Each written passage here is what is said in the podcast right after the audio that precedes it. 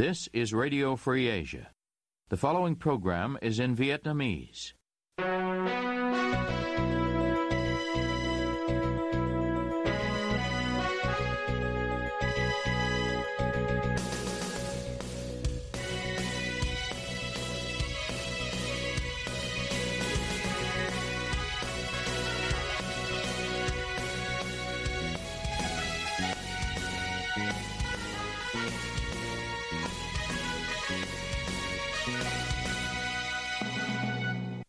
Đây là Đài Á Châu Tự Do, phát đi từ thủ đô Washington, D C, Hoa Kỳ. Toàn ban cùng Nguyên Lam xin kính chào quý thính giả.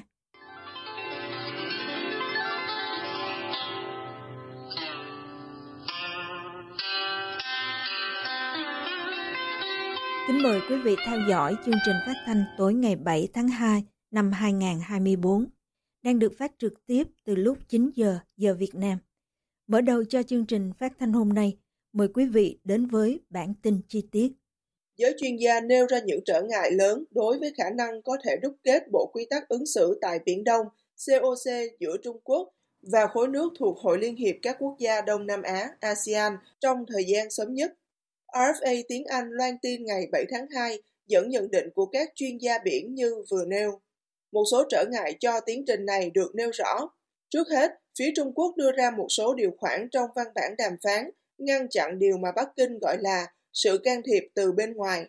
Giáo sư Carl Thayer thuộc Học viện Quốc phòng Australia được dẫn lời về văn bản đàm phán với yêu cầu của Trung Quốc là các bên không được tập trận chung với các nước bên ngoài khu vực trừ khi các bên liên quan có thông báo trước và không có phản đối nào. Điều này có nghĩa không cho phép các cuộc diễn tập quân sự cả song phương và đa phương giữa các nước ASEAN với Hoa Kỳ, Nhật Bản và những nước khác trong khu vực, trừ khi Bắc Kinh không phản đối. Việt Nam được cho biết phản đối điều khoản này và đưa ra quy định khác, đó là chỉ thông báo các cuộc diễn tập quân sự mà thôi. Việc thông báo diễn ra sáu mươi ngày trước khi diễn tập. Ông Nguyễn Hùng Sơn, Phó Giám đốc Học viện Ngoại giao Việt Nam cho rằng các nước ASEAN sẽ không bao giờ đồng ý với điều khoản đó. Một trở ngại lớn khác được cho biết là hoạt động khai thác tài nguyên thiên nhiên ở khu vực biển tranh chấp. Trung Quốc cũng đề xuất chỉ để các nước trong khu vực tiến hành thăm dò và khai thác dầu khí tại vùng biển tranh chấp thông qua hợp tác, phối hợp, không được hợp tác thăm dò, khai thác với các công ty của các nước ngoài khu vực. Malaysia phản đối đề nghị này, cho rằng xê o xê không thể tác động đến quyền và nghĩa vụ của các bên theo luật pháp quốc tế, trong đó có quyền và khả năng tiến hành hoạt động với nước khác hay tổ chức tư nhân khác mà họ muốn. Hai trở ngại vừa nêu được nói đã đủ để chứng tỏ thực tế khó khăn không thể giải quyết để đi đến thống nhất xê o xê giữa Trung Quốc và ASEAN. Trưởng phái đoàn Việt Nam tham dự diễn đàn ASEAN-Australia lần thứ ba mươi sáu tại Melbourne diễn ra vào ngày sáu tháng hai, Thứ trưởng Ngoại giao Đỗ Hùng Việt kêu gọi Australia tiếp tục hỗ trợ vai trò trung tâm của khối ASEAN và lập trường về Biển Đông. Thông tấn xã Việt Nam loan tin ngày bảy tháng hai. Theo đó, phái đoàn Việt Nam và Australia tại diễn đàn bày tỏ quan ngại về căng thẳng leo thang tại Biển Đông và nhấn mạnh tầm quan trọng về sự hợp tác chung để duy trì hòa bình, ổn định và an ninh trong khu vực. Vào dịp này, Thứ trưởng Ngoại giao Đỗ Hùng Việt đưa ra yêu cầu Australia tiếp tục ủng hộ vai trò trung tâm của khối ASEAN trong khu vực, cũng như lập trường của khối này đối với vấn đề Biển Đông, với nỗ lực thực thi đầy đủ và hiệu quả tuyên bố ứng xử của các bên tại Biển Đông đê o xê và xây dựng ngay bộ quy tắc ứng xử của các bên tại Biển Đông xê o xê thực chất theo luật pháp quốc tế. Trung Quốc đơn phương tuyên bố chủ quyền gần như trọn Biển Đông trong đường đứt khúc mà Bắc Kinh tự vạch ra. Tòa trọng tài thường trực quốc tế P C A tuyên bố đường đó không có giá trị cả về pháp lý và lịch sử. Thế nhưng Trung Quốc không thừa nhận phán quyết của pê xê a và ngày càng hung hăng, quyết đoán trong ý muốn thống lĩnh vùng biển có tuyến hàng hải quan trọng và giàu tài nguyên thiên nhiên này. Phó Thủ tướng Trần Lưu Quang lưu ý rằng, đợt thanh tra lần thứ năm tới của Ủy ban châu Âu E C là cơ hội để Việt Nam gỡ thẻ vàng cho hải sản xuất khẩu, thậm chí tính đến phương án cấm biển. Ông Quang cho biết, E C sẽ có đợt thanh tra sắp tới đây trong tháng tư năm hai nghìn không trăm hai mươi bốn và là cơ hội cuối cùng để Việt Nam gỡ thẻ vàng trước khi Liên minh châu Âu E U tiến hành bầu cử. Vì thế rất cần những giải pháp tổng lực, tạo chuyển biến thực chất trong công tác chống I U U để gỡ thẻ vàng sớm nhất có thể. Cục trưởng Cục Kiểm ngư Nguyễn Quang Hùng cho biết thêm, kể từ tháng mười năm ngoái đến nay, tiếp tục có mười bảy tàu với một trăm chín mươi ngư dân bị các nước bắt giữ. Ngoài ra, cả nước còn khoảng mười lăm nghìn một trăm chín mươi tám tàu cá ba không, không đăng ký, không đăng kiểm, không cấp phép. Tình trạng ngắt kết nối thiết bị giám sát hành trình tàu cá vê em ét tiếp tục xảy ra phổ biến.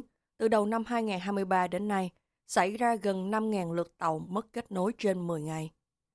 Bên cạnh đó, cũng theo ông Nguyễn Quang Hùng, hành vi gửi thiết bị vê em ét cho tàu cá khác nhằm trốn tránh sự theo dõi của cơ quan quản lý đang diễn biến phức tạp. Tại nhiều địa phương, việc kiểm soát chất lượng nhật ký khai thác phục vụ cho công tác truy xuất nguồn gốc thủy sản vẫn không được bảo đảm theo quy định. Phó Thủ tướng nhấn mạnh, thời gian còn lại rất ít, khoảng gần ba tháng nữa, nên phải dồn tổng lực, mở đợt cao điểm của cao điểm với mục tiêu cao nhất là gỡ được thẻ vàng sau lần thanh tra thứ năm sắp tới. Bộ Nông nghiệp và Phát triển Nông thôn cần xây dựng phương án, kế hoạch khai thác thủy sản bền vững, trong đó tính đến khả năng cấm biển để bảo vệ, tái tạo ngư trường và hỗ trợ ngư dân khi thực hiện cấm biển. Bắt đầu từ năm học này, các trường tại bang Nam Australia sẽ không nhận học sinh phổ thông và trung học cơ sở đến từ ba tỉnh miền Trung Việt Nam gồm Hà Tĩnh, Nghệ An và Quảng Bình cho đến khi có thông báo mới. Đối với học sinh Việt Nam từ các tỉnh khác gồm Hải Dương, Hải Phòng, Quảng Ninh, Đồng Nai, Đắk Lắk, Lâm Đồng cần nộp thêm giấy cam kết đến Australia để học tập và có kế hoạch học tập cụ thể.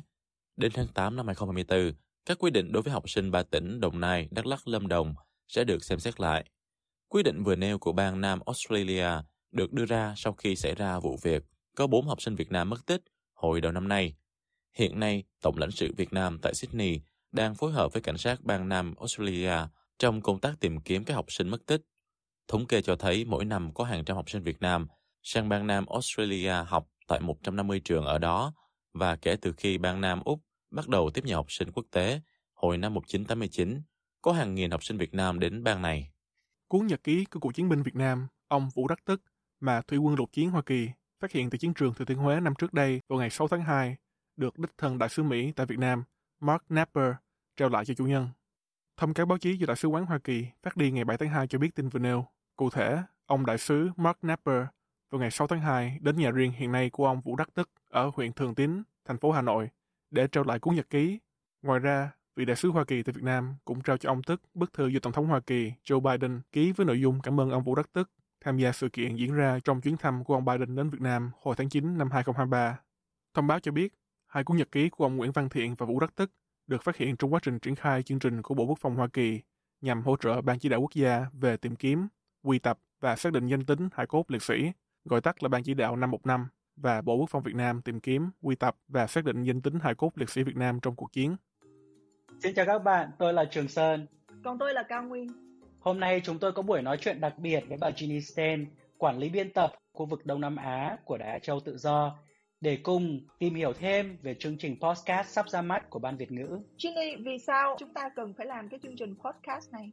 Quite simply, podcasts really popular. Khá đơn giản, podcast rất phổ biến. Chúng phổ biến với khán giả trẻ. Chúng tôi muốn tìm đến tất cả mọi đối tượng khán giả để họ biết đến những điều hay, để họ biết những gì đang xảy ra. Vậy thì những khán thính giả của Đài Á Châu Tự Do có thể kỳ vọng gì từ cái chương trình podcast này, Ginny? Tôi có thể nói chúng ta nên làm gì, nhưng hai bạn sẽ là người dẫn chương trình, nên tôi sẽ quay lại và hỏi, các bạn sẽ làm gì? Ngày nay thì rất nhiều bạn trẻ quan tâm đến những cái lĩnh vực giống như là việc làm, cơ hội thăng tiến trong công việc, làm sao để mà kiếm thêm được tiền, và cũng như là các cái mối quan hệ cá nhân và tất cả các cái chủ đề khác mà các bạn trẻ quan tâm thì chúng ta đều sẽ có thể nói đến. Bạn Sơn cảm thấy gì khi dẫn chương trình podcast này? Tôi thực sự cảm thấy rất là phấn khích và bây giờ tôi đang vô cùng hào hứng để ra mắt cái số podcast đầu tiên. I mean, you're hiding your face, you're hiding what you look like. Cao Nguyên, bạn che mặt của mình, che ngoại hình của mình, bạn có thấy vui không khi làm chương trình này? À, cũng như Sơn thì tôi rất là vui khi được dẫn dắt chương trình này cùng với anh Trường Sơn. Cái lý do mà tôi phải che cái gương mặt của mình đi đó là bởi vì tôi có lo ngại về lý do an toàn của bản thân.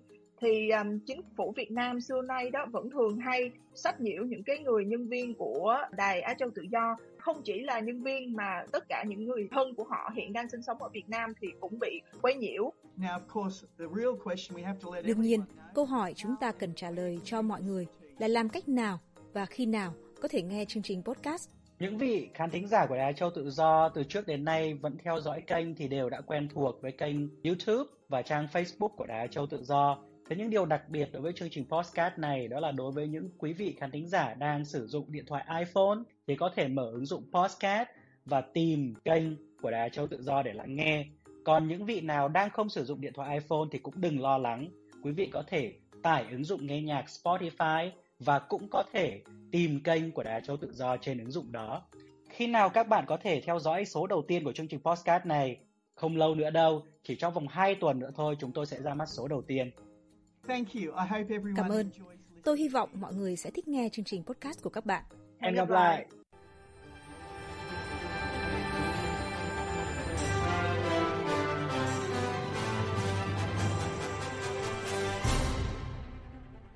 Quý thính giả đang theo dõi chương trình phát thanh của Đài Á Châu Tự Do.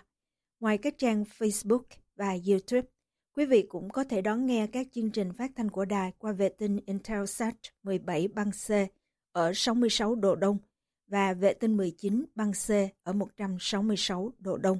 Tiếp nối chương trình, mời quý vị cùng với Diễm Thi tìm hiểu nhà giáo có cần thêm giấy chứng nhận nghề nghiệp khi đã có bằng sư phạm. Bộ Giáo dục và Đào tạo mới đây đưa ra ý kiến quy định nhà giáo phải có giấy chứng nhận nghề nghiệp. Trao đổi với truyền thông trong nước, ông Vũ Minh Đức, Cục trưởng Cục Nhà giáo và Cán bộ Quản lý Giáo dục thuộc Bộ Giáo dục và Đào tạo, lý giải. Giấy chứng nhận nghề nghiệp giúp cho việc hành nghề của giáo viên thuận lợi hơn, tôn vinh nhà giáo và theo thông lệ nhiều ngành nghề khác. Ông dẫn chứng ở nhiều nước, giấy chứng nhận nghề nghiệp là minh chứng một người đủ điều kiện hành nghề giáo viên. Ông Đức khẳng định, giấy chứng nhận nghề nghiệp sẽ được cấp theo hướng đơn giản, thuận lợi cho giáo viên, không đòi hỏi hay phát sinh nhiều thủ tục, không thu phí. Ở Việt Nam, trường cao đẳng sư phạm hay đại học sư phạm là những trường do nhà nước thành lập với mục tiêu được nói là đào tạo, bồi dưỡng đội ngũ giáo viên trình độ cao đẳng, đào tạo những giáo viên và những nhà giáo dục nắm vững tri thức chuyên môn, có khả năng hoạt động giáo dục, giảng dạy và học tập suốt đời, có nhân cách và những phẩm chất của người thầy. Một số nhà giáo cho rằng, việc cấp giấy chứng nhận nghề nghiệp cho người đạt chuẩn nghề nghiệp nhà giáo là việc thừa thãi, vô lý. Thầy giáo Ngọc Sơn ở Sài Gòn nói với rờ ép a sáng hai mươi hai tháng một. Nói chung là một khi mà người ta được đào tạo cao đẳng sư phạm hay là đại học sư phạm thì người ta đã có đầy đủ hết cái chức năng để mà dạy học. Bây giờ lập ra một cái giấy phép con mình thấy nó, nó vô lý vô cùng. Cái mà cần thiết là loại cái tính đảng ra khỏi giáo dục thì tự khắc cái giáo dục nó sẽ tốt lên, chứ mắc gì phải cấp ba cái tờ giấy con ngớ ngẩn. Nói chung là mấy anh không biết là cứ hóng hết ở đâu, người ta có cái gì là mấy anh phải có. Rồi nhiều khi mấy anh còn tự nghĩ ra những cái giấy mà nó nó rất là tào lao để mà, mà hành hạ giáo viên. Ví dụ như là chứng chỉ tin học rồi chứng chỉ tiếng Anh, nhưng mà thực chất những cái đó nó toàn là mua không. Thì nói chung là ở trên Bắc thì cái giáo viên cũng phải làm. Tháng chín năm hai không một năm, Bộ Giáo dục và Đào tạo ban hành một loạt thông tư liên tịch số hai mươi, hai mươi mốt, hai mươi hai, hai mươi ba, yêu cầu giáo viên phải đáp ứng tiêu chuẩn về trình độ ngoại ngữ, tin học. Đầu tháng hai năm hai không hai mốt, Bộ Giáo dục và Đào tạo ban hành các thông tư số một, hai, ba, bốn có hiệu lực vào ngày hai mươi tháng ba cùng năm, quy định tiêu chuẩn chức danh nghề nghiệp, xếp lương viên chức giảng dạy trong các trường phổ thông công lập. Giáo viên có chứng chỉ bồi dưỡng chức danh nghề nghiệp sẽ được bổ nhiệm vào hạng tương ứng và được tăng lương theo quy định. Loạt thông tư mới này thay thế các thông tư liên tịch trước đó, chính thức bỏ yêu cầu chứng chỉ tin học, ngoại ngữ cho thầy cô trong tiêu chuẩn về trình độ đào tạo, bồi dưỡng. Tuy vậy, theo truyền thông nhà nước, từ khi các thông tư số một, hai, ba, bốn ra đời, giáo viên cả nước phải tự bỏ tiền ra học chứng chỉ chức danh nghề nghiệp với mức học phí là khoảng hai triệu rưỡi đồng. Giáo sư Mạc Văn Trang nói với rờ ép a quan điểm của ông về việc này hôm hai mươi tháng một năm hai không hai tư. Cái người giáo viên ấy đã tốt nghiệp các trường cao đẳng sư phạm, đại học sư phạm theo mục tiêu đào tạo ra trường, và họ đã được nhận về trường để qua cái thời kỳ gọi là thực tập, yeah, nghề nghiệp. Thế thì cái hội đồng của trường đấy người ta đã chứng nhận họ là đủ tiêu chuẩn để mà dạy rồi thì không cần gì cái chứng nhận nghề nghiệp nào nữa. Yeah. Thì trước đến nay chỉ thế thôi. Bây giờ bày đặt ra bao nhiêu là cái chứng chỉ. Trước đây đấy, chứng chỉ tin học, chứng chỉ ngoại ngữ, để chứng chỉ nghề nghiệp, những cái gì đó. Yeah. Rồi bao nhiêu là giáo viên họ kêu ca, họ học chẳng ra cái gì cả, chỉ tập trung đến học vài ra buổi để thi nộp tiền. Mỗi một cái chứng chỉ là giáo viên rất hai ba triệu, yeah. Xong rồi về vứt xó. Cái đó là một cái rất là vô lý và làm khổ giáo viên. Ở trong nước ấy người ta có cái hội nghề nghiệp thôi. Sau khi mà đã hành nghề rồi đấy thì cái hội đó họ có cái giấy chứng nhận nghề nghiệp để hành nghề. Yeah. Nhưng ở Việt Nam chưa có cái hội đó, chỉ nhà nước làm thôi. Mà nhà nước thì đã đào tạo người ta rồi, sao còn làm thêm một cái gì nữa. Việt Nam mà họ cứ bày đặt những cái chứng chỉ rồi những cái giấy này giấy kia đấy, thực sự thì chỉ gây ra phiền phức và tốn kém. Hội đồng trường đánh giá rồi thì cần ai cấp cái đó. Tuy ông Vũ Minh Đức, một viên chức trong Bộ Giáo dục và Đào tạo, khẳng định với truyền thông nhà nước là việc cấp giấy chứng nhận nghề nghiệp đơn giản và miễn phí. Nhưng theo một số giáo viên mà rờ ép a trao đổi, việc này chắc chắn sẽ tăng thêm chi phí, nguồn lực xã hội với những thủ tục, hồ sơ và giấy tờ liên quan, gây lãng phí lớn thời gian, công sức của giáo viên và cơ quan quản lý giáo dục. Hơn nữa, tất cả giáo viên dù dạy học trong môi trường công lập hay tư thục đều đã qua những quy định về xét tuyển, tập sự, qua sát hạch, thử việc mới được ký hợp đồng giảng dạy, cho nên việc phải có chứng nhận nghề nghiệp là điều vô lý. Nhà giáo Đỗ Việt Khoa ở Hà Nội nói với rờ ép a sáng hai mươi hai tháng một. Thật là kỳ cục, có cái ông cán bộ văn phòng nào đó ngồi phòng lạnh nghĩ ra những cái giấy tờ chứng chỉ hết sức là quái đản. Giáo viên đã học đại học chuyên ngành sư phạm là đủ tư cách để đi dạy học, và họ đã dạy học rồi thì họ là các thầy cô giáo. Vậy mà có kẻ bây giờ nghĩ ra là giáo viên phải có cái chứng nhận nghề giáo, thế thì các cái ngành nghề khác cũng sẽ phải có chứng nhận hết luật. Đây là điều vô lý. Yeah. Không biết ông bà lãnh đạo nào Việt Nam ngồi nghĩ ra những cái giấy tờ, những cái chứng nhận chức danh nghề nghiệp nọ kia đấy, cực kỳ lãng phí, vô ích và không cần thiết một tí nào cả. Cái này chúng ta phải xem lại đạo đức tư cách của mấy các ông bà được nhân dân nuôi mà ngồi nghĩ ra những cái thứ gây tốn kém ngân sách, thời giờ, công sức của nhân dân. Tại hội nghị tổng kết năm học hai không hai hai hai không hai ba và triển khai nhiệm vụ năm học mới vào chiều mười tám tháng tám năm hai không hai ba, Bộ Giáo dục và Đào tạo đưa ra con số thiếu giáo viên của cả nước là hơn một trăm mười tám nghìn, hơn chín nghìn giáo viên bỏ nghề. Cách đây đúng một năm, hôm hai mươi hai tháng một năm hai không hai ba, nhằm mùng một Tết Quý Mão, Bộ trưởng Giáo dục Nguyễn Kim Sơn gửi tới giáo viên, phụ huynh và xã hội những mong muốn của mình rằng: mong là tất cả đội ngũ nhà giáo để có cái sức khỏe tốt, một cái niềm tin và phấn khởi để tiếp tục gánh vác cái nhiệm vụ đổi mới, tiếp tục đổi mới bản thân, đổi mới về phương pháp, về cách thức để có thể phát huy được cái sáng tạo của mình, để có được một cái năm học hoàn thành thật tốt, trách nhiệm, là một năm mà cảm thấy hạnh phúc với nghề nghiệp, với học trò.